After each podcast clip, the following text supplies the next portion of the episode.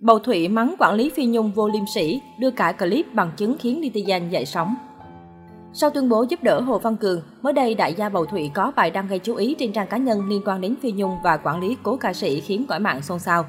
Theo đó, vị đại gia chia sẻ một đoạn clip cũ dài 19 phút ghi lại cảnh Phi Nhung cùng các con nuôi đập ống heo tiết kiệm trong vòng 2 năm vào dịp Tết Nguyên đán. Trong clip không chỉ phân biệt rõ ràng từng tờ tiền, nữ ca sĩ còn thống kê rất chi tiết tổng số tiền quy hoạch qua các heo đất là hơn 38 triệu đồng. Chứng kiến Phi Nhung phân biệt rõ ràng các tờ tiền mệnh giá khác nhau trong clip, Bầu Thụy bày tỏ sự bức xúc vì đại gia gay gắt.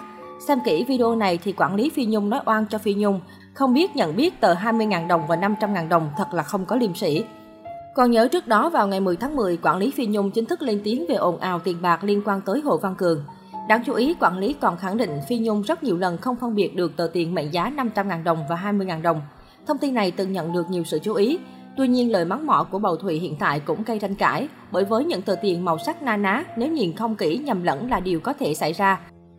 Vả lại, người quản lý cho biết sự nhầm lẫn này chỉ xảy ra trong một số lượng tình huống nhất định, chứ không phải khẳng định Phi Nhung hoàn toàn không biết phân biệt 20.000 đồng và 500.000 đồng.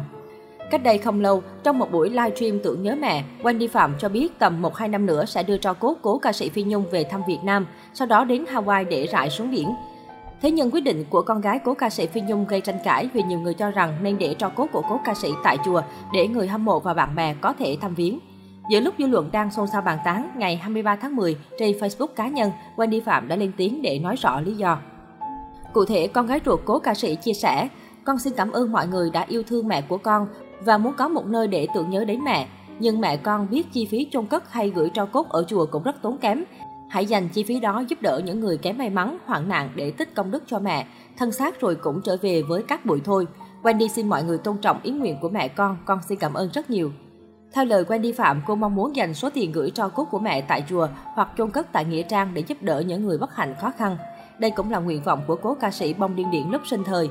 Wendy Phạm mong khán giả hãy tiếp tục yêu thương cũng như tôn trọng ý nguyện của cố ca sĩ cùng gia đình. Được biết, chi phí gửi tro cốt tại chùa hoặc các nghĩa trang ở Mỹ rất đắt đỏ, còn tại Việt Nam sẽ rơi vào mức từ vài triệu đến hơn chục triệu một năm. Trước đó, con gái ruột của cố ca sĩ Phi Nhung đã hứa sẽ đưa mẹ về thăm lại Việt Nam. Con muốn để mẹ ở chùa khoảng một năm, con biết mẹ không thích ở một nơi và rất thích đi biển. Con cứ nhớ mẹ nói muốn rải ở biển nên tầm 1-2 năm nữa. Đến khi con xả tan, con sẽ đưa mẹ về Việt Nam một chuyến để mọi người bên đó thăm mẹ. Sau đó con sẽ đưa mẹ đến Hawaii làm lễ rải tro cốt và cho mẹ nằm lại ở đó.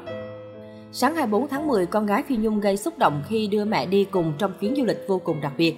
Trải qua mất mát lớn, Wendy Phạm dường như đã vượt dậy tinh thần. Cô vui vẻ và ôm chặt di ảnh của người quá cố để chụp ảnh check-in.